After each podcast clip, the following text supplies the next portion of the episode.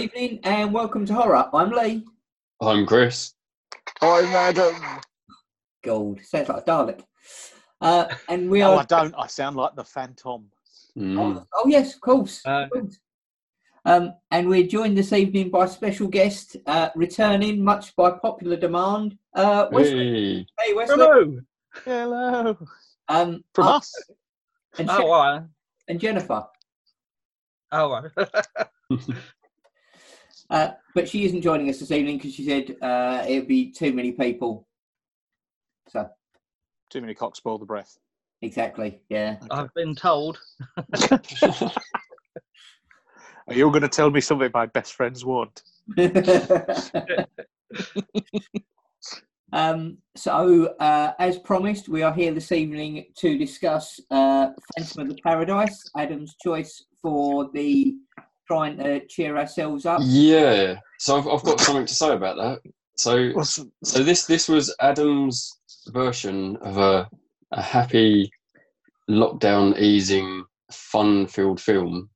Now, if you suggest something like we're going for a relaxing stroll in the countryside, I'll be sure to pack my mountaineering equipment and be prepared.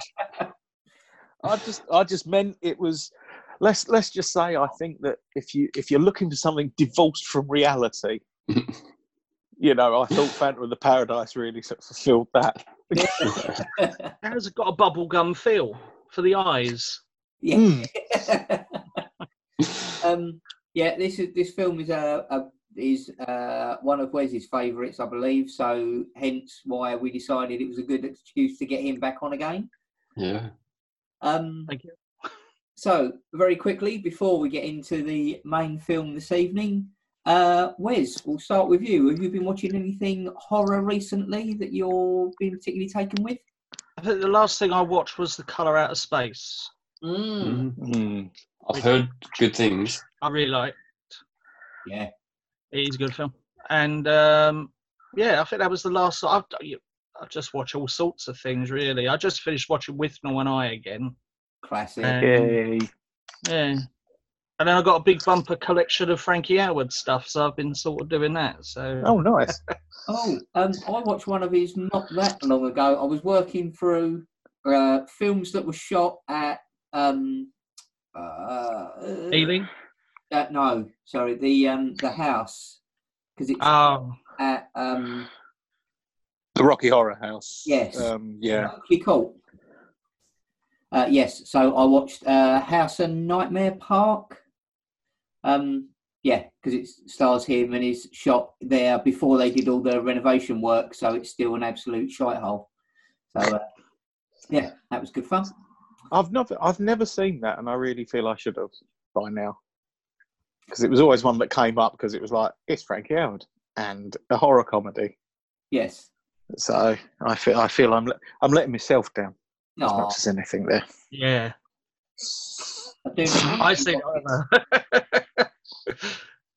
It's right, I think I've seen it twice and I remember very little about it, so uh, I'll give it another go at some point. I don't know whether that's a selling point. I watched it twice, I remember piss all. I don't think that necessarily.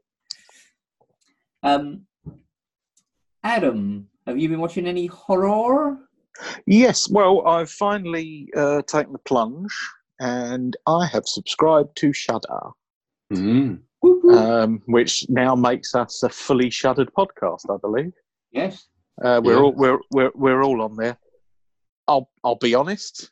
I went on there. I thought this is pretty good. Um, on the picture, they, on the picture for Shudder, one of the pictures is the tooth creature from Channel Zero. Yeah. Uh, and it was like, oh, Channel Zero's on there. No, it ain't.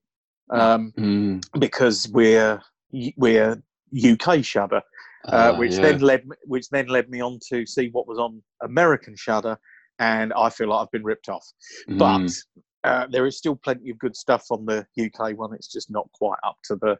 it- There's just quantity wise, there is a lot more on the US version. Have Um, thought like it can't be that much longer until we all get exactly the same content internationally because I know there's problems with licensing at the moment, but you just thought they'll be doing something about that.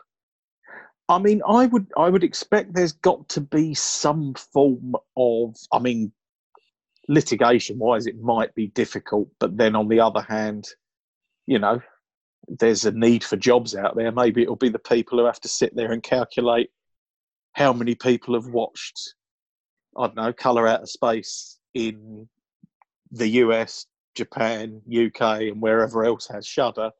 And so the relevant distributors get the relevant right Mm. amount or something like that. I don't know, but I I agree with you. I think it's there's going to be some sort of international sort of Agreed. basically whichever stream yeah whichever streaming service works that out. Either that or we just all get uh, like we just falsify our VPNs and then uh, stuff, stuff them. Um, uh, so uh, I wanted. Uh, I'm going to be watching because there is a series on there that I've really had my eye on for a while, which is called uh, Cursed Films.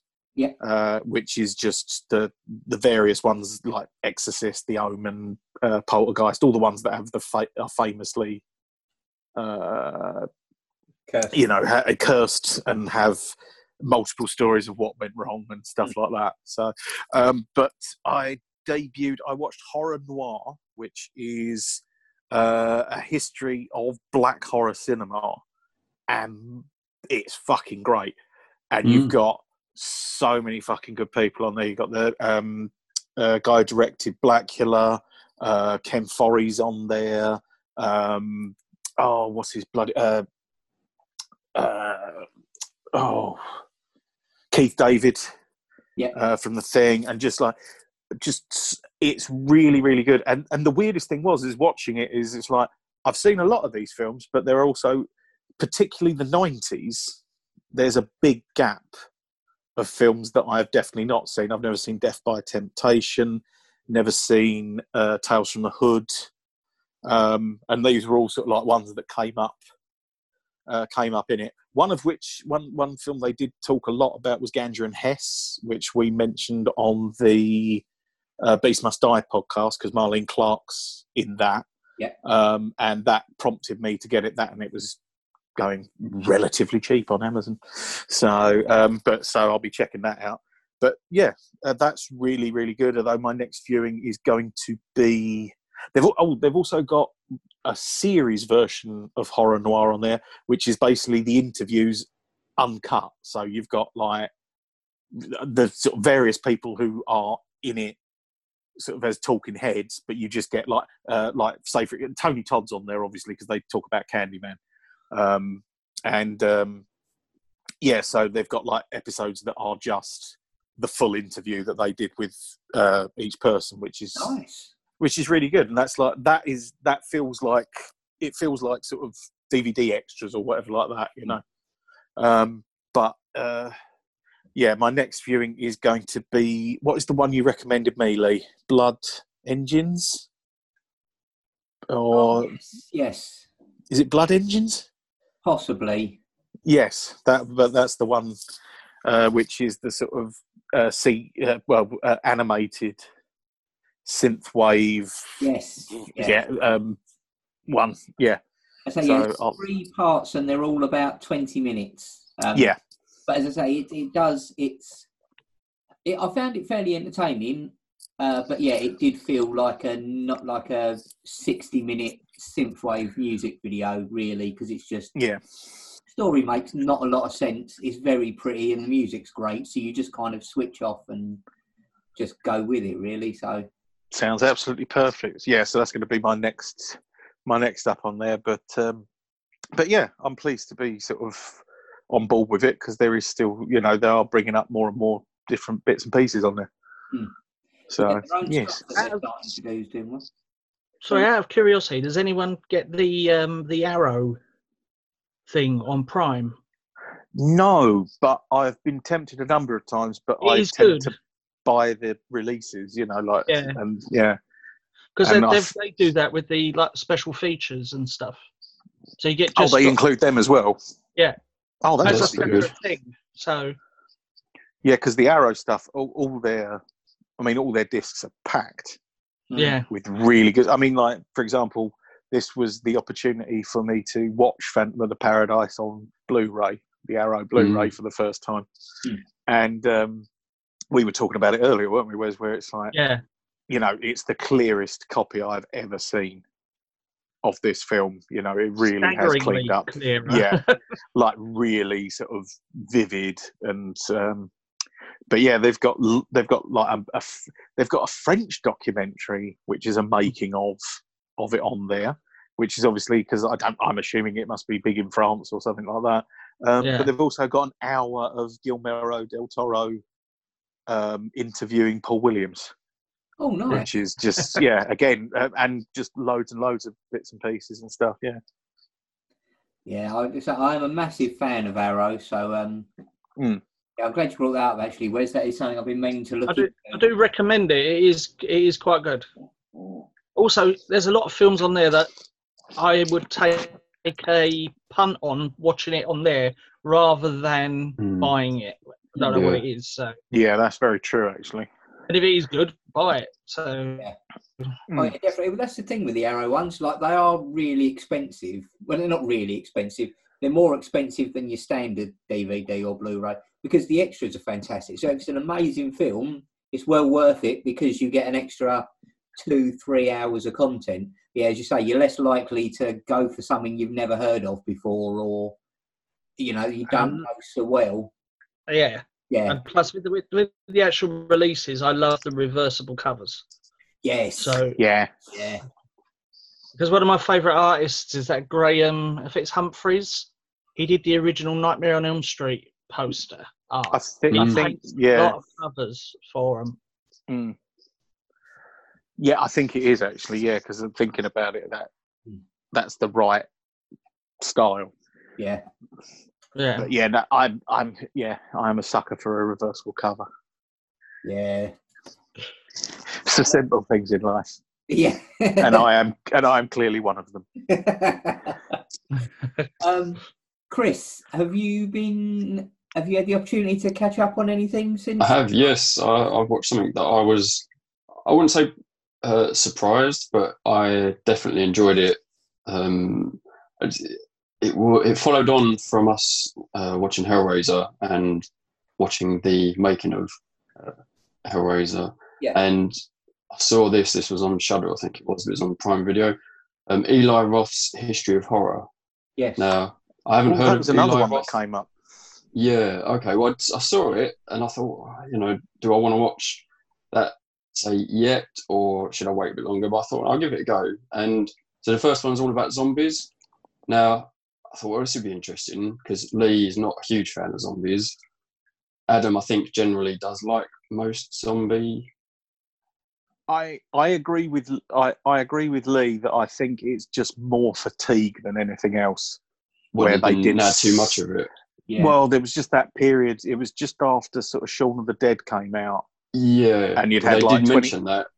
You'd had 28 days later, and Resident Evil was really responsible for Yeah. the sort of resurgence of interest. Well, and that, so unfortunately, they're quite easy to make because you don't have to you don't have to have a spectacular budget to create a load of zombies, as George Romero didn't. Yeah. So you yeah, know, so, and- so they talked a lot about George Romero, and, and obviously we've mentioned him, so it's, it's always good to be able to put a face to the name. And so yeah, there's a few comments from him, um, and yeah, and obviously so many people love Night of the Living Dead. Um, I guess Mm. at the time it was quite groundbreaking. Um, they, they talked quite a lot again about the uh, the sort of social commentary of it and and how it Yeah. reflected problems at the, of the time. Um, but yeah, it, it was it was good to see uh, comments from Quentin Tarantino on there, who was a big fan of George Romero and Stephen King.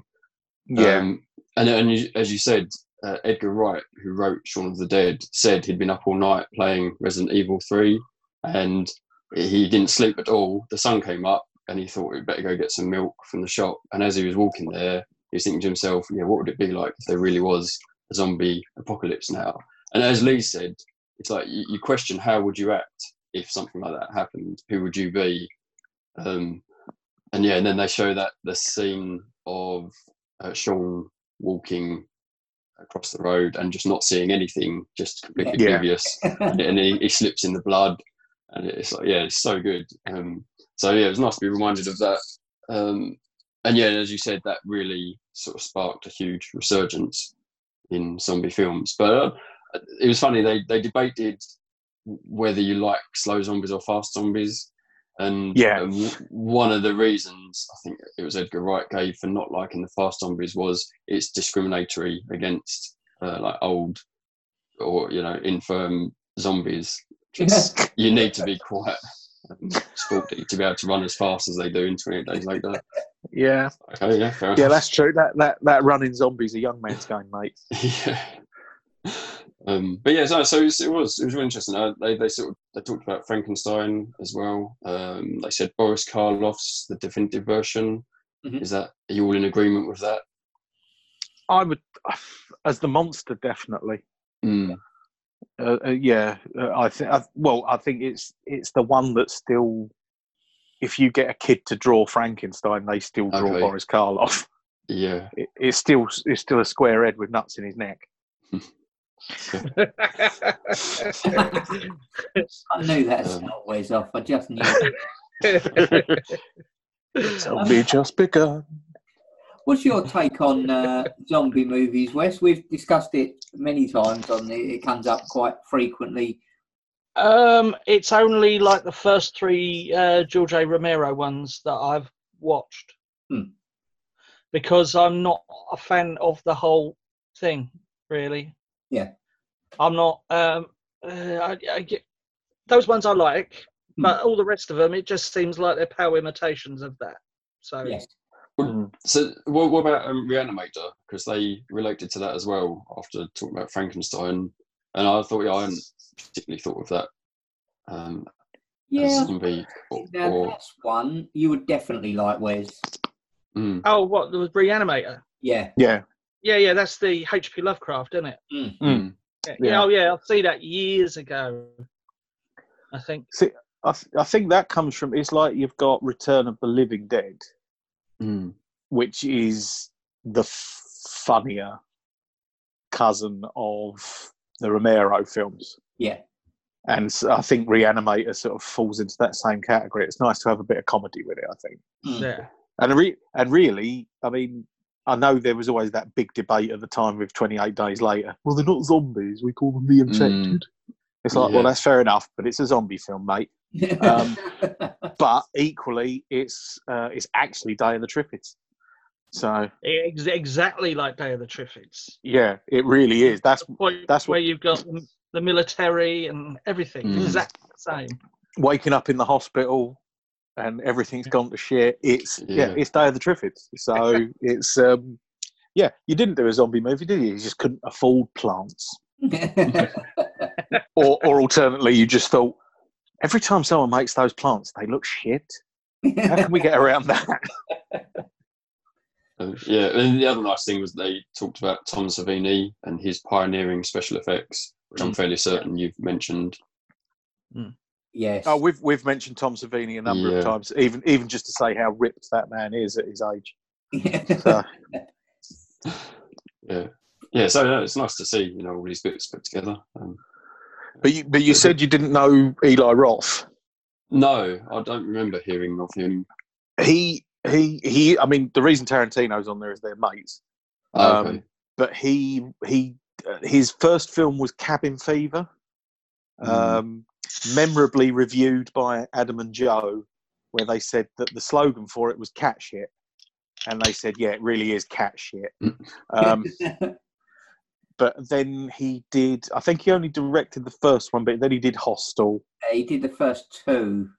Oh, was it the first two? Yeah, and then he did the Green Inferno, which is pretty good actually. Which is the a sort of essentially a remake of Cannibal Holocaust.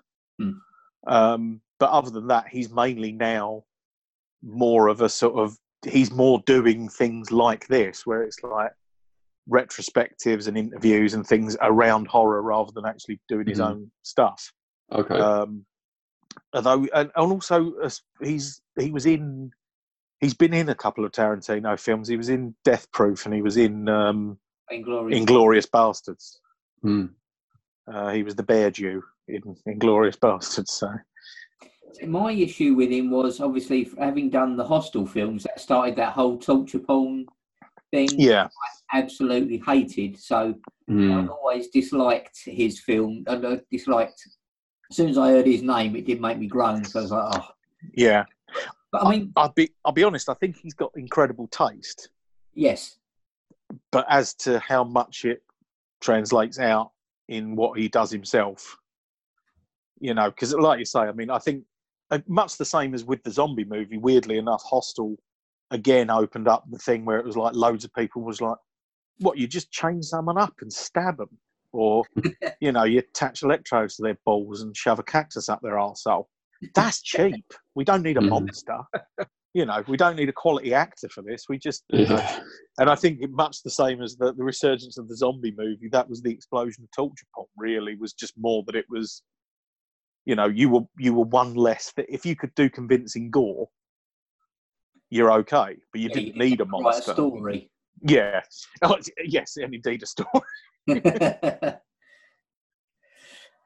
um, right. Shall wait, so, uh, what's the next one you're going to be watching in this series then, uh, uh, Chris? I don't know. What is the next one? Just didn't get that far.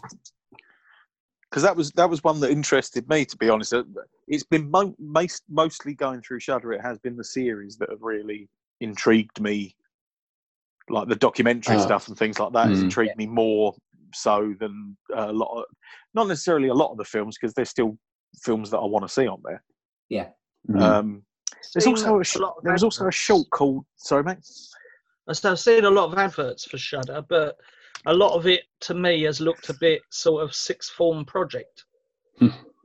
there is a lot of independent uh, stuff on there, uh, definitely.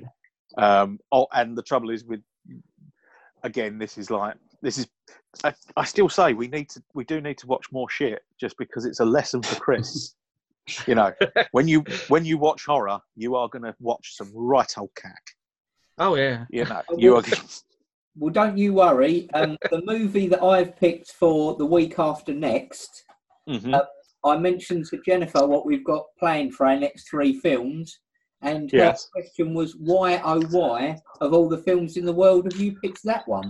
So, uh, Oh, so she's she's Mm. seen it, has she? no, no, she doesn't have to. She just heard the title, heard what it was about, and said, "Well, that's a pile of cat." you drinking Absolut vodka over there, Adam? I certainly am, sir. Fucking legend. Almost almost the size of my head. This this is the progression of lockdown, is it? Yeah. Yeah. Next next time it will be like opium. yeah.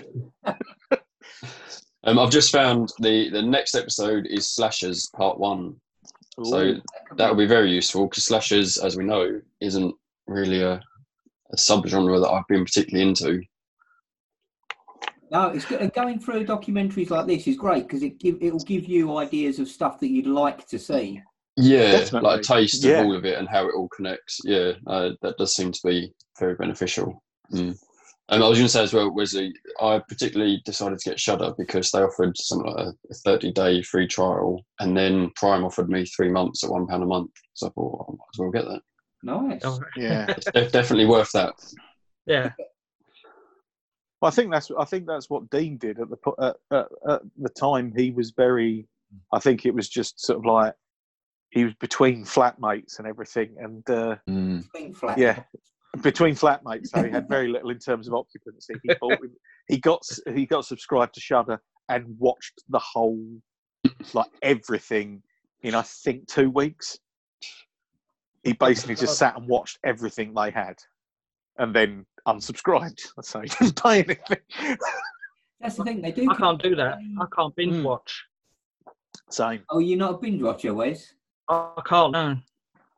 I watch like the most I can get is probably uh, four episodes of Doctor Who, Mm. which is about fifty minutes. No, about hundred minutes, isn't it?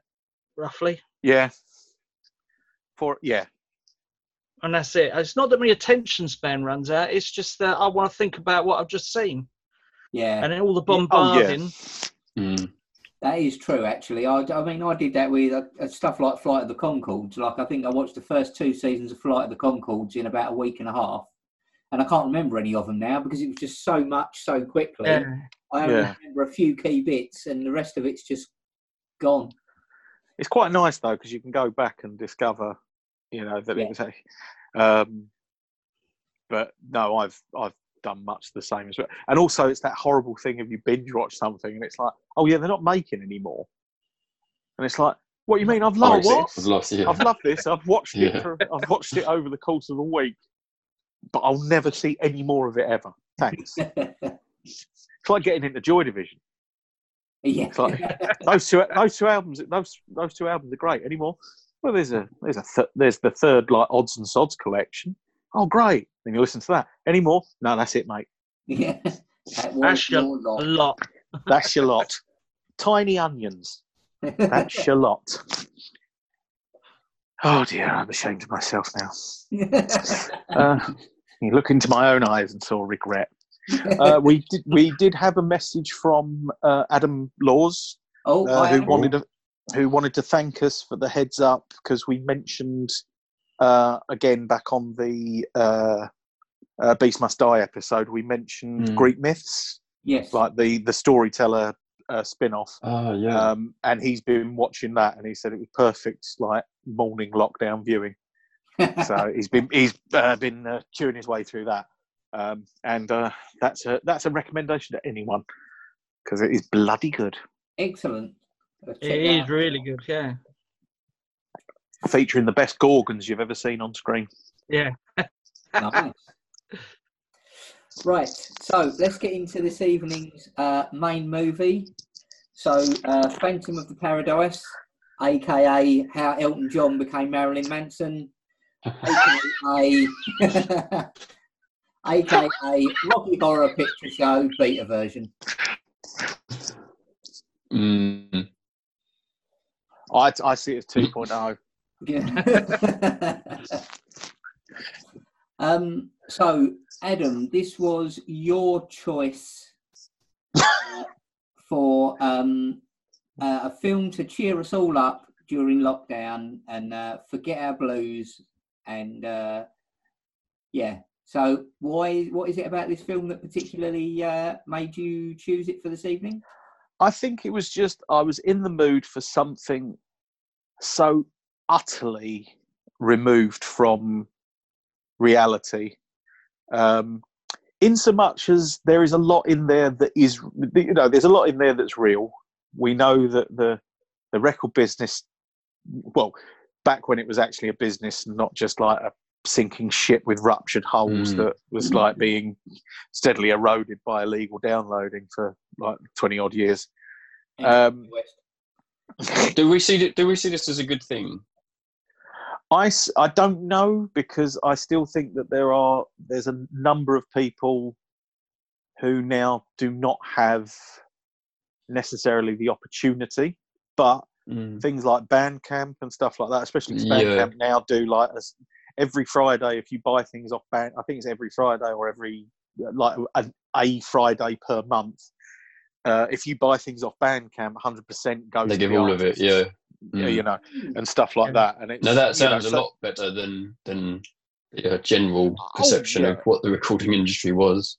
Yeah, I mean, you you would have weird exceptions, and it was mostly independent labels. Mm. Uh, Factory, for example, who who uh, had Joy Division uh, and uh, the Happy Mondays and loads loads uh, a certain ratio. Uh, they split everything 50-50 um, Mm. On a gentleman's agreement that, and also said that the bands owned their own masters and everything Mm. which basically led to them going bust because well, they actually the- discovered that they had no assets to sell. Yeah. So when they were in financial trouble and someone offered to buy them out, they realised, well, we Mhm. don't actually have to deal with you. We just deal with all the bands that you've got because you own fuck all. Um, but then, Mm. you know, all respect to them, I think they were just in the spirit of trying not to rip off their artists. But a lot of it, uh, Mm. you know, a, a lot of it, I think, is certainly this is the this is an example of the music industry at its peak of control. Um, so, but then I think, in a way, I think it's dressed up quite nicely in Phantom of the Opera and Faust and sort of lots of other things. And also, it's bloody barking. Yes. Mhm. you know which and i think that i think if, if anything there's always been that there's always that that quote about uh madness is an escape is you know is a safety valve or an escape route when reality has got too much Hmm. and you know i would argue that there is yeah there's a few harsh truths and horribleness in this but essentially it's daft as a fucking brush you know I think that's fair. I think that's a good. Which is why I would imagine Wes, this is one of your favourites. It's very. It does. It is. A, Oh, I love it. yeah. It does make you think of you. Everything about it. It's aesthetic. It's music. Mm. Everything. Just yeah. Just rings true for something that you absolutely adore. Oh yeah, I mean, I saw it years and years and years ago when I was a kid, and then the year I can only pinpoint this, the year that Fear and Loathing in Las Vegas came out on video. Adam brought it round to mine, and we watched it again for the first time. I'd seen it since kid, and then I fell in love with it all over again, and it's been a stable since then. Nice. because Mm. I because I remember because I I caught it I caught it on like late night, uh, and I think it was like one of those things where it was like it ended up on film four plus one. It was like I think it was like on film four, and there was film four plus one. So I'd got in quite early, and I was like, I need to. I'm recording this because this is good. So I recorded it on plus one, and then I I spoke to Wes the next day, and I was like, "There's this film, and it's a bit. It's kind of like a, a bit glam, a bit Bowie, Rocky Horror, uh, sort of feel to it. And there's this little creepy dude in it who looks exactly like Virgil from Battle for the Planet of the Apes. And Wes explained to me that it was the guy who played Virgil in Battle for the Planet of the Apes. Um, and then yeah, and then I brought it around and we yeah we watched it and uh, yeah it's just It was a good night. it was bloody good night yeah KFC bargain bucket and um, that. now that. Funnily enough, I think that was pretty much and uh, the night when I watched it with Claire. So yes, um, so, Chris, what did you make of this on your first viewing? Mm, well, Mm, I I did really like it. I can definitely see, um, you know, the style.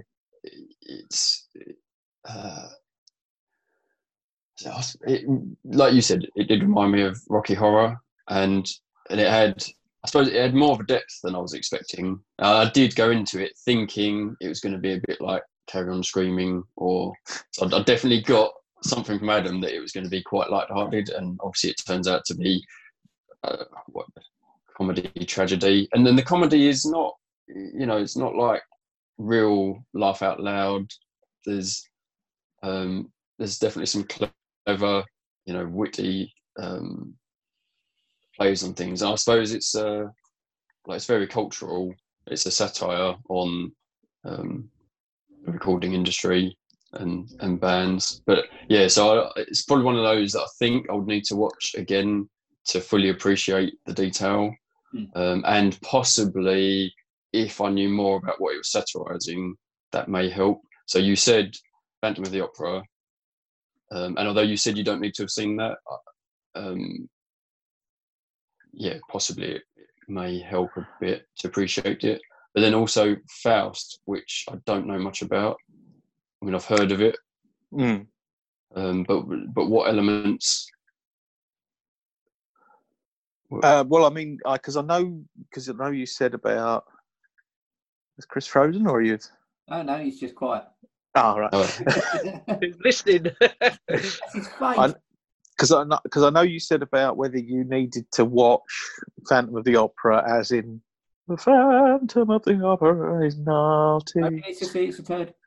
Yeah. Um, but and I said no, it's okay. You just need to know the story, and then you said ah. So, yeah. but I mean, the ba- the ba- the basic story is um, uh, it's the Paris Opera, uh, and there's the the great musician. Uh, is it Gaston or something? I think he's called. Uh, and um, yeah, he's basically I can't remember. He, he he I think he become much like in the film. He becomes disfigured, hides Hmm. himself away, and then kidnaps the the young leading lady of the opera Okay, so he falls in love with her. and f- But does she, falls does she with know her. him then, like in this? Uh, she, I think think, I think she does. I don't, I don't Mm, think in the okay. original you don't even see his disfiguration, or literally it's just it's a strange disfigured man who hides his face. in He, his- right. You don't Okay. Yeah. get any of his backstory. Backstory, or- right? Yeah. And he kind of wants her. He basically wants her to sing Mm, his uh, uh, to his music. So much in the same way Okay. as Winslow gets fixated with Phoenix in this. yeah. Um, and yeah, that's and then she sort of falls for him, uh, realizing and then realizes he's like horribly disfigured, and then I think she becomes too shocked to deal with him, um, and it sort of all kicks off from there. But that's, yeah, the mob go Mm. after him and stuff, don't they? yeah, and then he burns the he burns the the, the thing is, opera there's house half a dozen versions of it because the Yeah. actual book is different and uh, Uh, right. the actual films. So Yeah.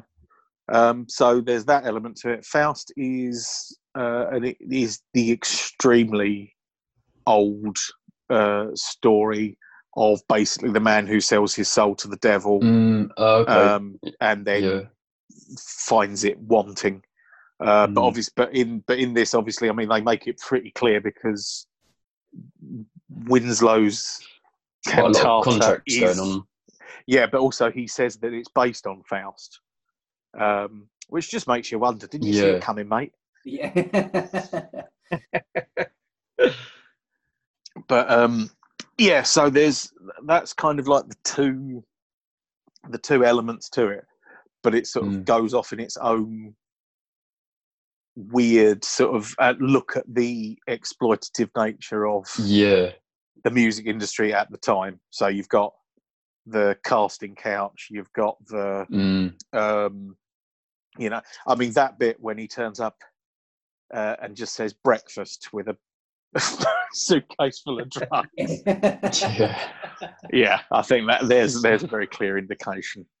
Um, but there's so yeah, and, and I mean it's it's a weird. Um, yeah, there's just there's there's a lot of weirdness in there. Uh, just just to give you a heads up into terms of uh, mentalness, this is apparently Nicolas Cage's favourite Brian De Palma film. Uh, yeah, so that's that's how batshit it is. So I think I'd started to get into it in the, the sort of humour aspect more when Beef was unveiled.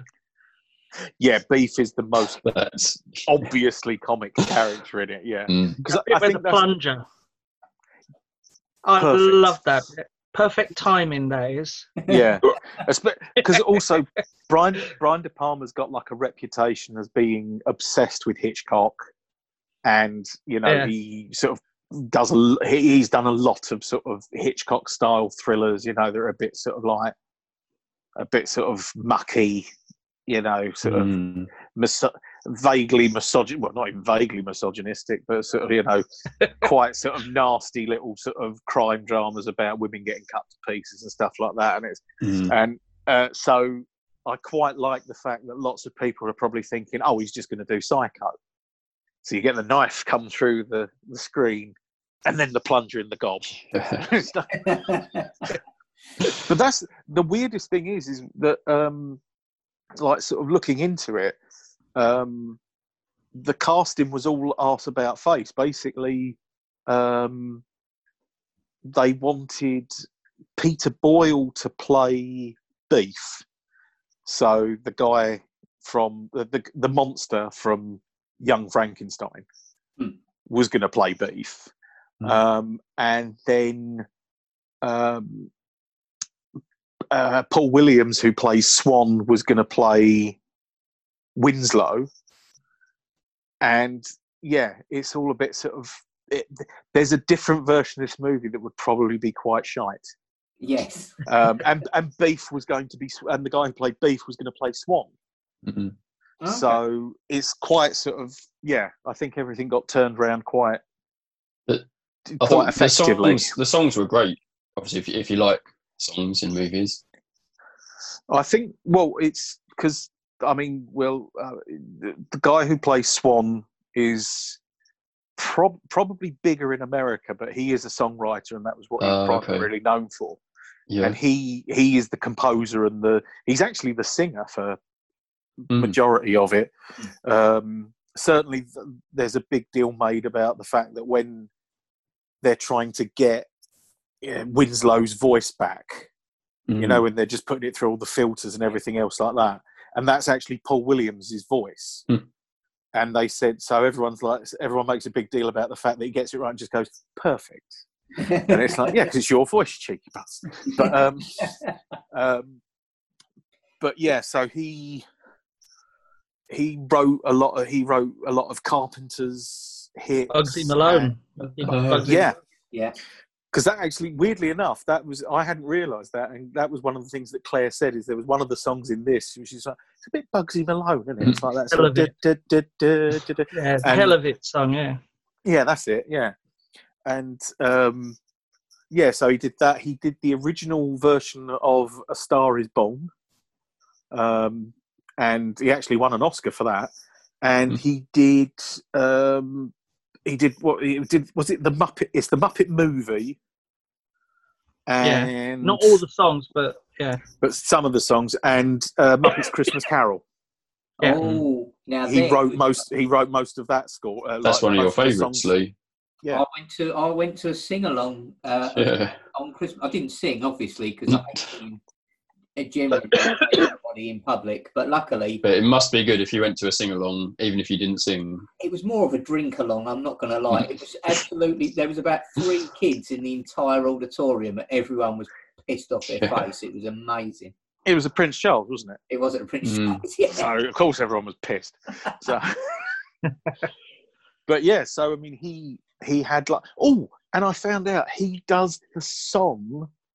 You know, The Devil's Men, the Greek horror film with Peter Cushing and Donald Pleasence, I think. and it's called something like Island of the Minotaur is another name for it, or something like that.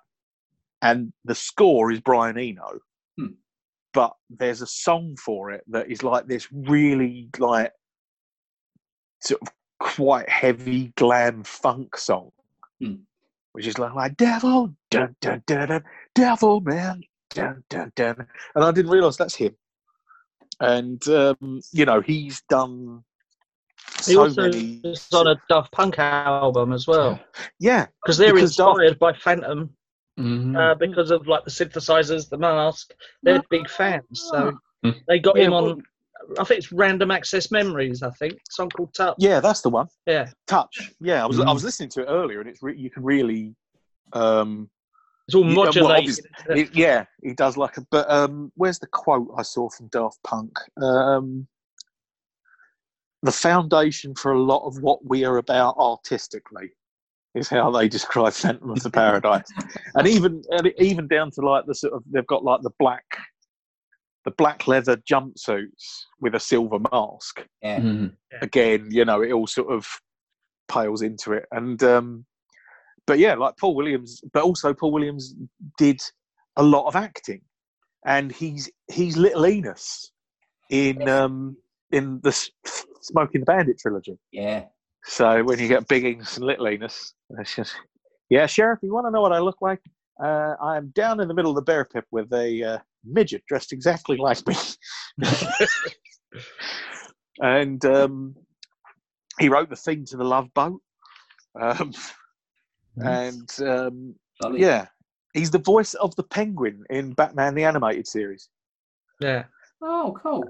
And and he was like he's. There's also this film that I keep coming across. I've heard, I've got the soundtrack to it, but I've never seen the film.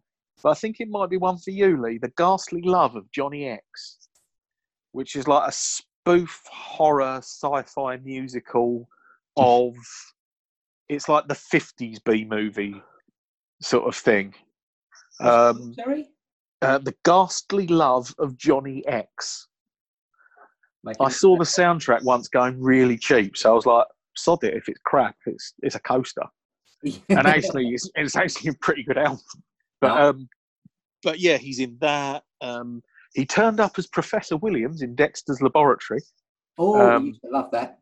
and uh, Claire found the clip on uh, found the clip on YouTube, and it is the perfect Dexter's Lab version of Paul Williams. It looks ex- you you know there is no mistaking it's him.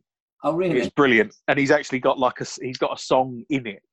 Uh, like he performs a song with Dexter, and uh, yeah, and he's been in Babylon Five and Star Trek Voyager, and but uh, shockingly enough, of the other list of stuff like Heart to Heart and The Fall Guy and Hawaii Five O, the one thing I'm shocked he's never been in is Columbo because he seems like exactly the sort of person who would have been a murderer in Columbo.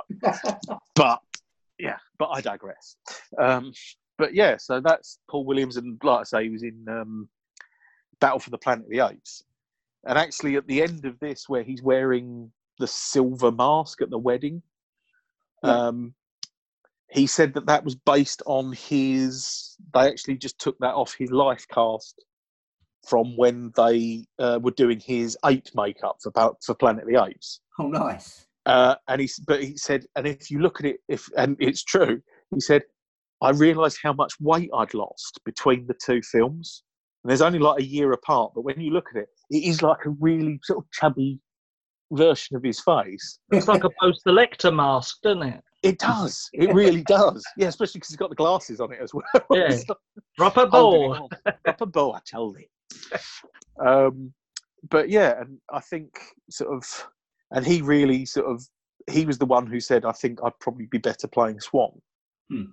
And um, the other thing as well is I didn't realise this, but uh, again, the beauty of Blu-ray. When he gets dragged away at the end, he's wearing heels. Oh, really? He's still that high. He's still that height, and he's got like proper, he's got like proper seventies heels on, man. But yeah, It's like when you watch him in bed kissing him and Phoenix, right? Their heads are Mm. parallel, and she's got her legs bent up over him, and you sit there and go, "He must be tiny." Yeah. yeah. Definitely, uh, there's a documentary which I'm kind of interested in seeing, which is called "Paul Williams is Still Alive." Um, the basis of the title is that the guy who made the documentary started off doing it as a retrospective tribute, and then found out he was still alive because he because he because he hadn't been around. He was, he was like he just assumed he'd died. Yeah. And um, yeah, no, he was still there. But I mean, and I think he does. He is brilliantly sort of just sinister, but quite amused. yeah. Mm. It's proper impish. It's like sort of really, you know, really sort of. He's a very effective devil. Mm. Yeah, he's, Yeah. he's got He- a certain charm. Mm. Well, that's I think that's what they said as well is that he needed to have that where it's like you need to have someone who could persuade people Mm. Or can sort of smooth talk his way out of stuff. Like a good Dracula, they're not got to look pretty. They've just got to be Mm. able to have that charisma to pull you in. Absolutely. Yeah, Yeah. Hence definitely. why sexy Draculas are wrong. Yes. We sta- we stand against sexy Dracula on this podcast. I, th- I think it might have been partially his hair, but at one point I had a feeling that he was like an impressive Donald Trump. Yeah, I think. Well, I mean, it's Is that who some- Donald Trump thinks he is in his head? I, I think I think Donald Trump thinks he's the rock in his head. Yeah. he he, th- he think he thinks he's like you know I th- he probably thinks he's like Vin Diesel. Mhm. Vin Diesel who uses a calculator. That's what he thinks of himself. But um, I think but is, yeah, I think this is one of those films that, as you say, fits really well into that late night. Um, like you guys were saying, like you know, you got bucket chicken in. and stuff. I can see this playing at a cinema, uh, like a midnight showing, and going down an absolute storm. Um, well, much like Rocky, like mu- much like Rocky Horror. Yeah, Mm. Exactly. It's, It's- that very like the later at night it is, the more stoned you are, the more you've had to drink before you get in there. Like you just fully immerse in it, and it's yeah, it, it's great. I mean, the fact that Jennifer said herself actually when they were doing the the live performance uh, and they were supposedly recording it, and the band came out with those guitars with knives on it and were chopping people Mm. up. Jennifer was like, "Why? Why is Rocky?" Like touring always all over the world, and nobody's ever done this. Like this would go down great for like a late night theatre show, Yeah. load of drunken people. It'd be awesome. Definitely. And I, mind you, I mean, there is a lot. I don't know whether it still sort of stands, but there is a lot. There is a lot of backstory with this in terms of litigation. Oh, Mm. really? Um, basically, for a start, the film was originally just called The Phantom. So the publishing company for the comic The Phantom, you know, the purple dude, yeah. like a guy in a purple jumpsuit with it, who I believe was played by Billy Zane. There we go. There's another Billy Zane Yeah, reference in the there. movie. Yeah, Yeah. Yep. Um, Billy Zane haunts this podcast like the Phantom Yeah. haunts the paradise. um, is he there? Is he with you right now? Scream! Scream! The, Billy Zane is loose in the theatre. So, scream all you want. His shoulder, terrified. you can see that. But yeah, so immediately that was one they had to settle. So they had to change it because it was like, right, we'll call it Phantom of the Paradise. Okay, that's fine. Then I think they had problems from the estate of Gaston Leroux, who did, who originally wrote the Phantom of the Opera, Hmm. which I think was then just like they were like, yeah, but it's we acknowledge that it's like Phantom of the Opera. They were fine with that. Hmm. But then Universal got involved and said that actually it's infringement of our intellectual property because we've got the rights to make the movie of Phantom of the Opera. And that ended up getting settled by the producer offering them part of his upfront fee and part of his back end fee for like returns Oh. once the film was released. Uh, Uh, so- were none, so it was probably fine. yeah, it didn't it didn't do particularly well. So I think yeah, Uni- Universal bit the wrong bit the wrong horse there. I don't know if that's an expression. It really sounds like one, doesn't it? Though? Um, well, you've just bit the wrong horse. um, and then, back to the wrong horse. Yes, Mm.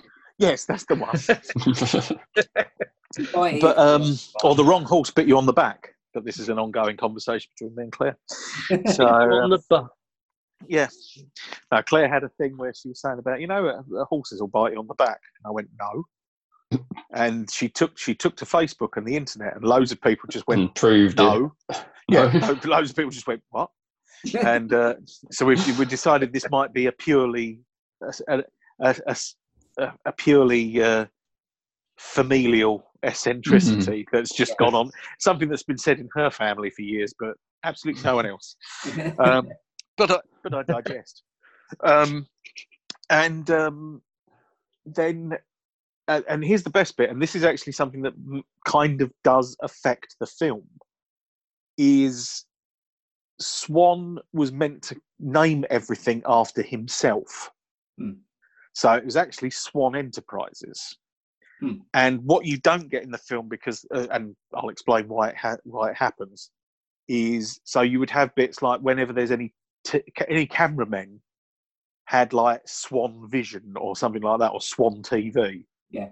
and so on. So to give you this idea that he was this major media mogul. It wasn't just a record company, Yeah. um, but the record company was called Swan Song. And literally about three months before they started production on the film, Led Zeppelin set up Swan Song Records. Hmm.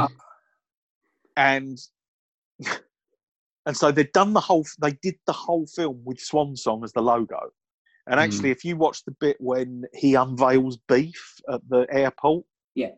the sign is like looks really weird and it's like juddering and sort of you think, have they overdubbed something there or matted something over it? And they have because it said Swan Song Records and it was one of the few they couldn't Mm. cut around or remove a scene or something like that. But basically, and then so Led Zeppelin got involved, and their manager Peter Grant, who was a notoriously scary fucker, um, who could only be portrayed in a film by Tom Davis. Just to give you an idea of the, just the sheer physical presence of the man. Yeah. Plus the fact, unlike Tom Davis, he was a right nasty bastard and he basically managed Led Zeppelin impeccably. That's why Led Zeppelin are millionaires. Yeah. And uh, weirdly enough, as a combatant to the music industry and the sort of venues and everything else like that, he was like just he fought their corner and got them everything they wanted. Yeah. And they were just left to get on with their shit. And actually, he was basically all Led Zeppelin profits were split five ways. So he was technically a member of the band almost Hmm. uh, because of how much he worked to get them where they were, but also to have complete control. Yeah. Um, and so he got wind of this and he sat there and went through the film with them saying, right, there's it says Swan Song there, I want that removed. It says Swan Song there, I want that, and like just basically tore the whole film apart. And they had to do like the refilms where it changes it to Death Records, Yeah. and so on and so forth. But because of that, they then removed the Swan, like any other Swan references, just to avoid the headache. Yeah. Um, but also, obviously, Beef gets electrocuted live on stage, Hmm. and Pete and one of the other bands that Peter Grant had managed, the lead singer was electrocuted live on stage. Hmm. And apparently, when he was watching it, he basically broke down and was like talking about suing them to the high earth if they kept that scene in. Wow. And I think they, they obviously managed to settle it out and calm it down and everything. And they were almost like, look, it's not a reference to this guy's death. Yeah. It's, you know, we, we wrote the script this long ago. It's always been in there. Hmm. And, you know, somewhere they managed to find sense. But obviously at that point, they were like, right, we really can't fuck him off. So everything got altered and refilmed or retouched or whatever like that. So, and eventually, I think the film was actually meant to come out in '72, and it came out in '74 after they'd like had Mm. to fight all this crap and work their way through all this shit. So- that, that- does explain why it feels like it feels like an older film than 74. But yeah, if that's why, if Hmm. it had been shot effectively, you know, three, four years before, and they've spent all this time having to re-edit and recut and um, It may have. I mean, it may have actually. I mean, certainly, I think it probably hampered it in terms of, you know, success, because um, because when it, Rocky Horror seventy two, isn't it? I know Rocky Horror 75. This is this was before. Oh, it's so pre. Oh, right. Yeah. Okay. So I mean, again, but I mean, about. yeah. So maybe maybe seventy two would have been way too early then. Yeah. But it obviously was just too early for that. But then this, I mean, that's the thing. Rocky Horror had built its reputation on stage. Yeah. I suppose, and then went to the movie and so on and so forth. Whereas this doesn't have that. That didn't have that sort of momentum with it. Hmm. Um, but yeah, so I mean, it's a right fucking, um, you know, a right mess of Yeah. them trying to correct all this stuff and everything. Although one thing that did come up that I was quite impressed with is someone pointed out the bit at the airport where he unveils beef is a quote from Dr. Caligari visually. Because obviously he sat there in the top hat and he's got him in the coffin. Yes, yes, of course. And you know and I was like, that's actually pretty yeah. I was pretty impressed with that. So In the back Then so the stage. stage work. When it's, sorry, Yeah, go on, wait, sorry. Mm. if you look at when Beef is first, eh, you know, the actual stage shot where they're cutting up the, the people, if you look at that, that looks like the sort of German expressionist Dr. Caligari set. Yeah. Oh, yeah, it's that Yeah, zigzaggy sort of castle look, Yeah. yeah. yeah. I'm gonna have to I'm gonna have to break the the circle here and just say, Lee, have you hurt your hand? Sorry, yes, I think I've broken my finger. Oh shit. So I know there's nothing. How'd you do that? I, I have no idea. Flicking the flipping the bird at Jennifer and Yeah. she just Yeah, it's my, uh, it's my flipping the bird finger on the right hand. I don't. I've no idea. I just it started hurting the other day, and now whenever I, the pro, I, I put the bandage on, not to fix it, but to remind myself to stop Mhm. using it. Mm. Every time I pick something up or I put my hand down to lift myself out of my chair or whatever, it feels like someone's stuck a knife between the knuckles of my finger. Um, so uh, yeah, so I've wrapped a massive stupid bandage around it so I can't forget it. So Yeah, so, sorry about that. I just thought, you know, anyway, just wanted to check in you was okay, sir. oh, thank you. That's very thoughtful of you. Yeah, no. Are you avoiding avoiding going to the doctors? Oh, there's nothing they can do. If it's broken, they'll just tell you to tape it to the one next to it. So Hmm. fine. Survive. Um, yeah, so uh, I've got a very strange, tumultuous relationship with it. Um, it's, it's the same every time I've watched it. I think it's like the third time I've watched it. I, I start watching it and I quite enjoy it, and then I dislike it and I go, "Oh yeah, I don't like this film at all." And then I change my mind and start enjoying it again, and it, I just I can't. I don't know. It just some scenes I really like and some I don't. So I find it really up and down. I generally come away thinking I quite enjoyed it. Um, but yeah, some of it's just. Very, I, I think it's too seventies for me. I think is the problem. I'm just. I'm it does have some tonal moments that sort of seem somewhat out of step in places. Hmm. Um, but I mean, it's yeah, I can I can see that because I don't think I don't think it's a consistent film. Hmm. Um, you know, it's it it has a few it has a few peaks and troughs. Is, is there anyone that you really like by the end of it, or because they're all? I mean, Phoenix is nice, I suppose. You, you don't see her, Dick as well. you know, a massive. Yeah, because that? Um, actually, mentioning Phoenix very quickly. I was going to ask you, Adam, as you've got all the details and Wes, because you know the film quite well. One of you might know the answer. The bird link in this film. Mm, Obviously, he's Swan and she is Mm. Phoenix, and that mask thing that he that he wears is like a massive bird's head. Now, is there any Mm. significant to the bird aspect? And obviously, Death Records has got a dead bird as its, its logo. yeah, I th- I as far as I know. I think I think it was it was something that was decided thematically, but I don't know what the significance of it is particularly. Hmm.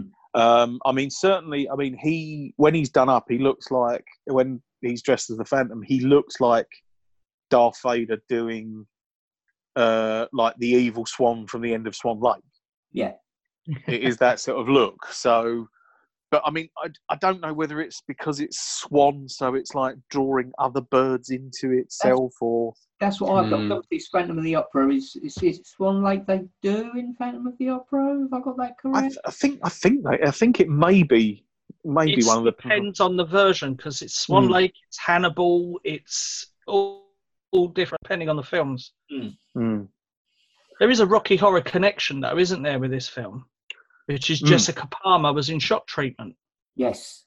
Yeah, she's she's So- she replaces Susan Sarandon, doesn't she, as Yeah. Janet? Um, and actually, also she is um, in um, uh, she's Susie in Suspiria. Yeah. Um, like the main, the main, know from. yeah, the main, who's like the main uh, character in that. And I didn't realise is she's in the remake of Suspiria as well. Uh, I think she's got like a cameo role in the like the the new updated one. Yeah. With uh, Tilda Swinton. Yeah. Um, so she's sort of like carried over into that. Um, but also Beef, which I'm very impressed by, is Beef is Bud the Chud from. Chud Two. Yes. And I was like, I'm just so impressed. And I didn't realise because at first I was scrolling down like IMDb to see what else he'd been in, and in a couple of them it says credited as Bud T Chud. But before, I, but obviously as I'm scrolling down, before I got to Chud Two, Yeah. I was like, what's he calling himself Bud the Chud, the fucking loony? Oh right, okay, he is Bud the Chud. so, but I mean, he's he's he's been in quite a lot of horror stuff. He's in It's Alive three, uh, Child's Play two, Chopping Mall. It's the Um, Terrorvision is the only thing I know him from. Yes, uh, Demon Seed. Um, yeah, Beware the Blob. He's he's uh, and uh, Police Academy Six, City Under Siege, which as we all know is one of the most terrifying films you will ever witness. Um, and curiously enough, he's also turned up in both Star Trek and Babylon Five, like uh, Paul Williams has. Um, but yeah, actually, he is he is one of the best people on the on the Arrow documentary Hmm. because he's talking about, especially because it was he was talking to some woman who, and she said, "You know what? You really remind me of some of, of you remind me of someone. and I can't put my finger on it who it is." And then she was, and then she went, "I've worked out who it is. It's a film you'll have never heard of it. It's called Phantom." of the-" It's like what beef?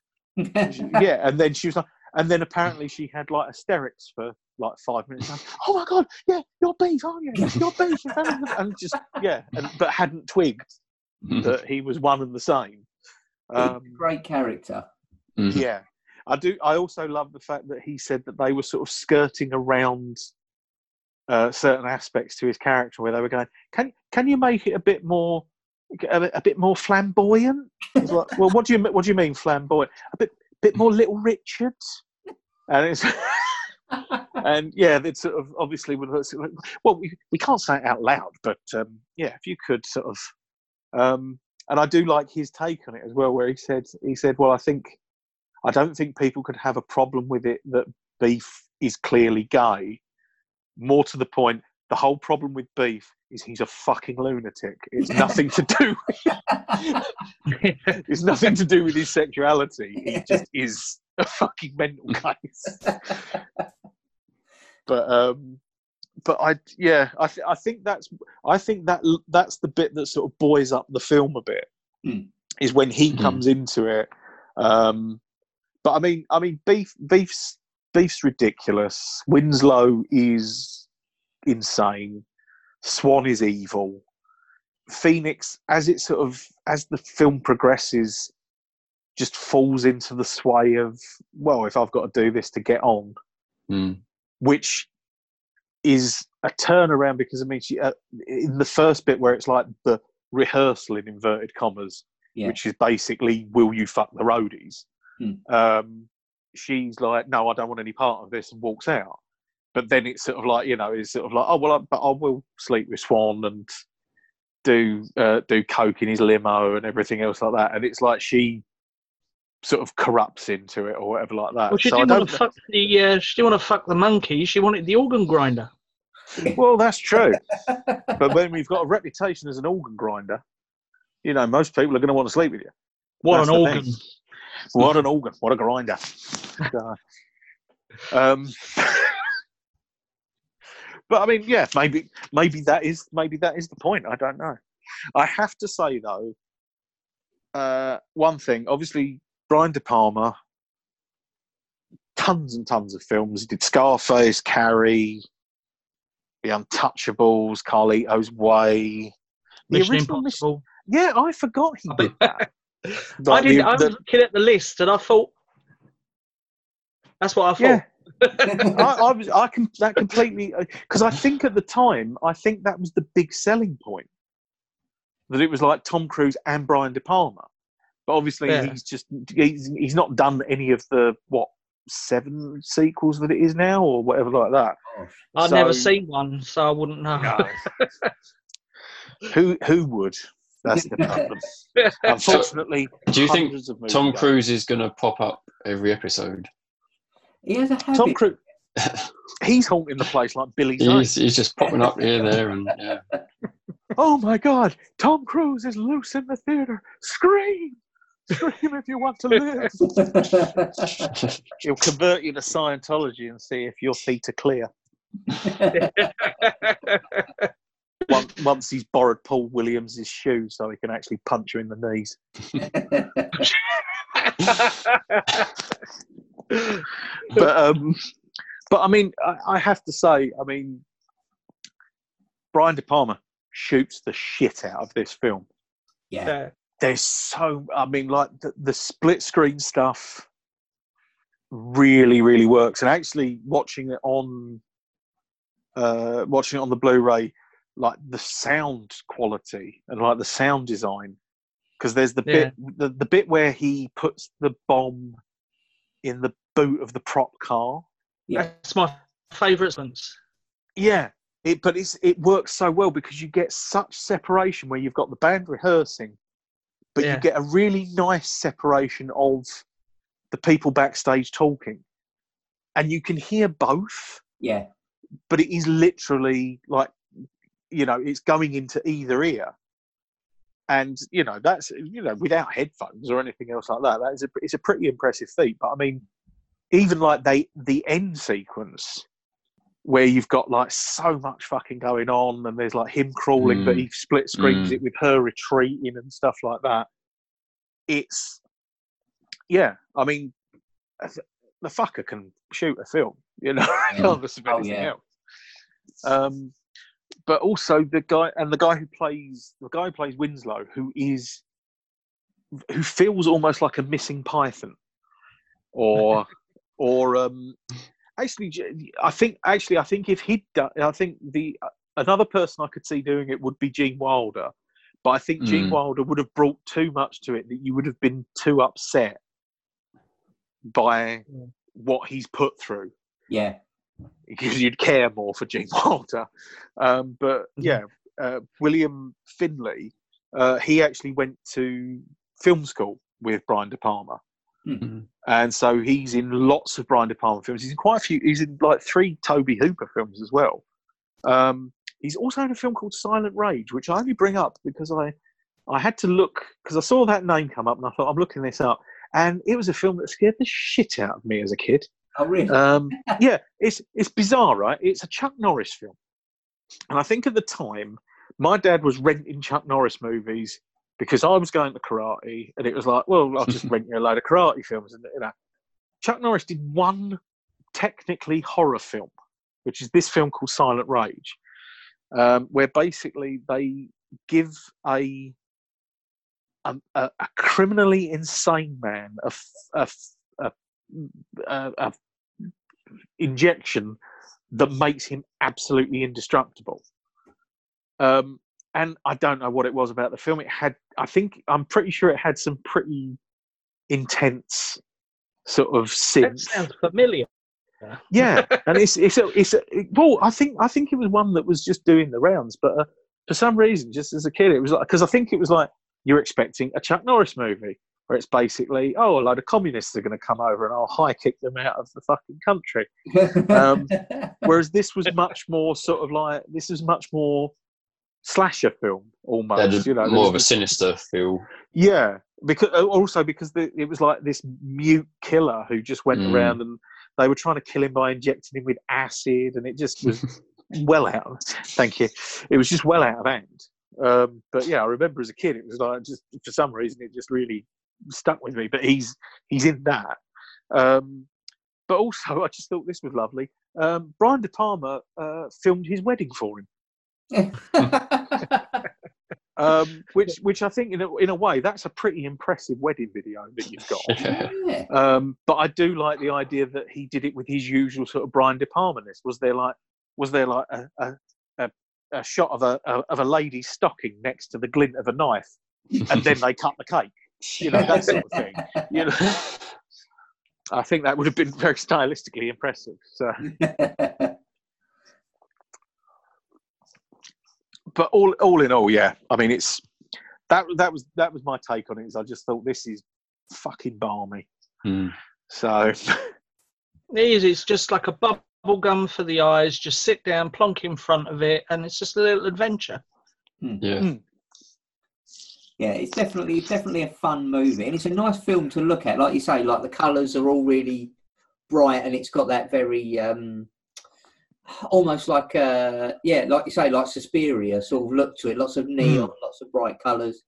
Um, yeah, it's it's a it's a fun film, and it's yeah, I think for fans of horror, looking for something a bit easygoing, I say late night, had a few too many drinks, you just want something to turn your brain off and uh, and fall asleep to. I think this is perfect, really.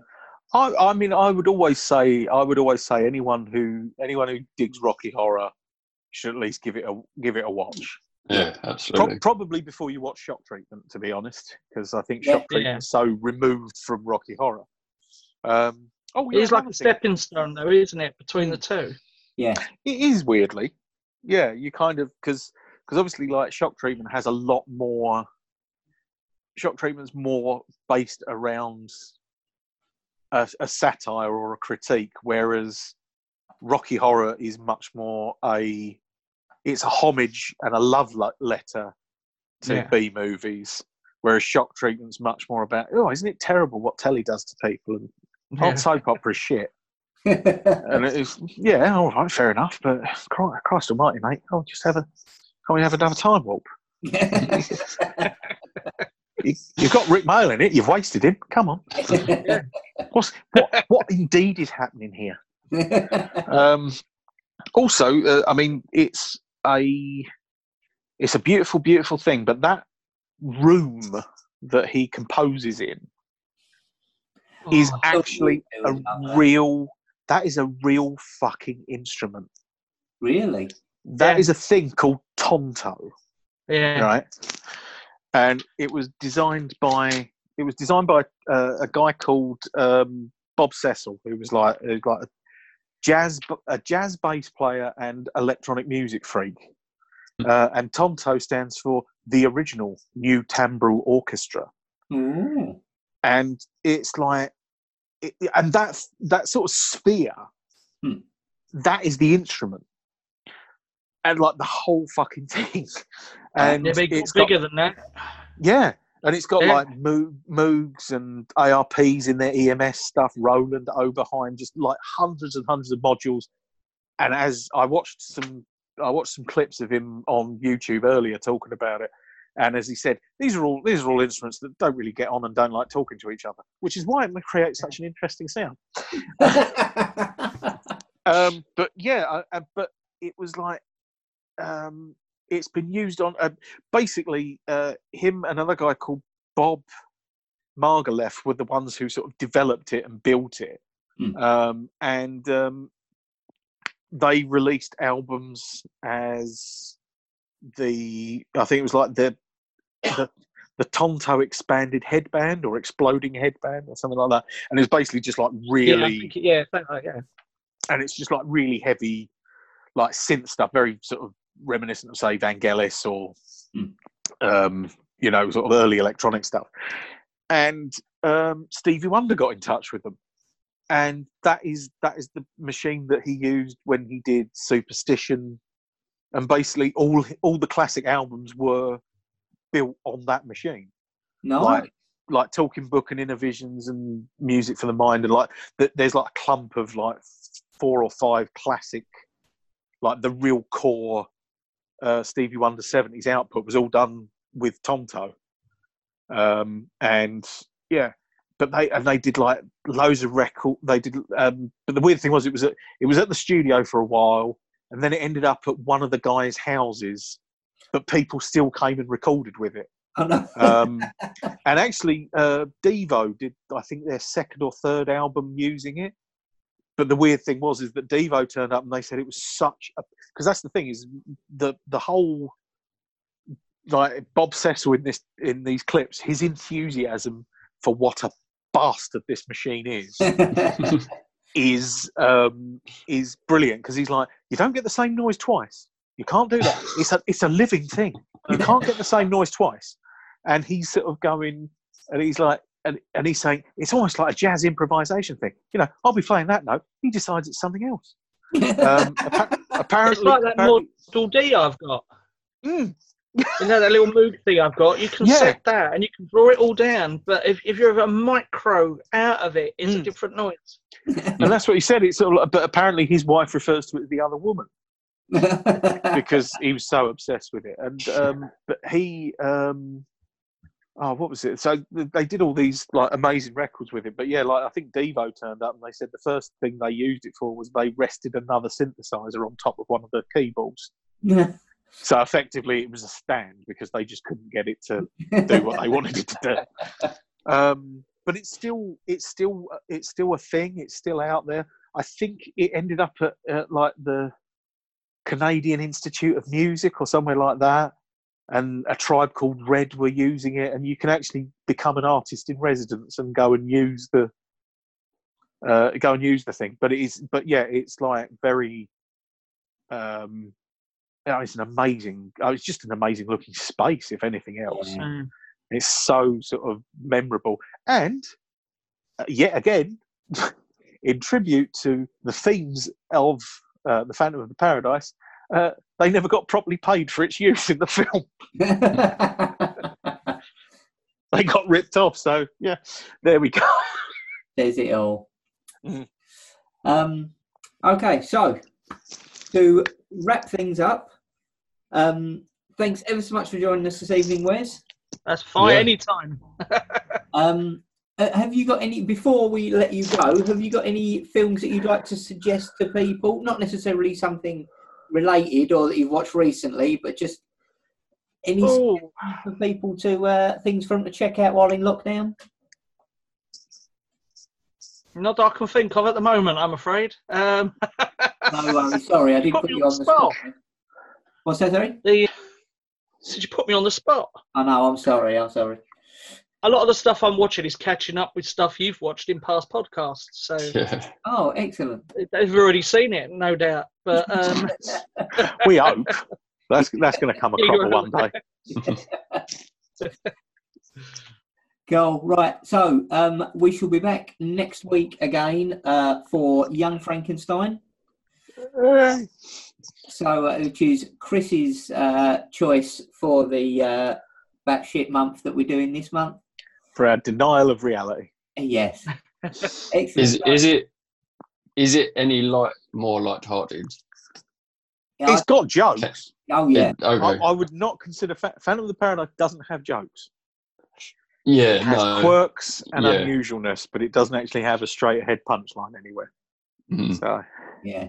Whereas, although it depends on how funny you find someone going, Phoenix, Phoenix.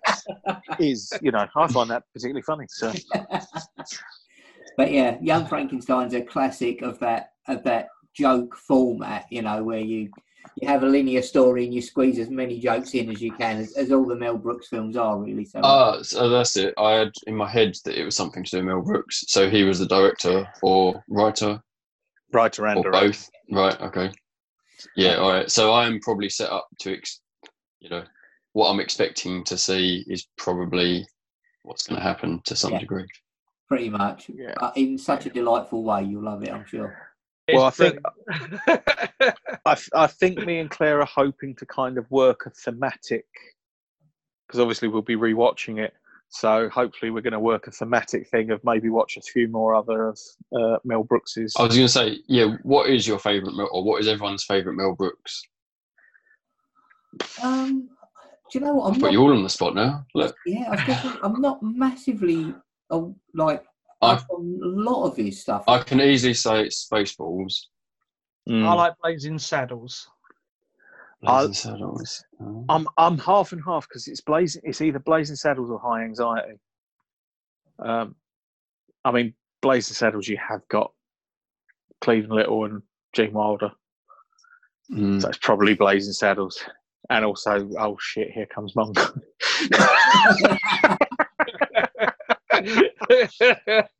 but but equ- equally, I love High Anxiety. I love space. I love Spaceballs.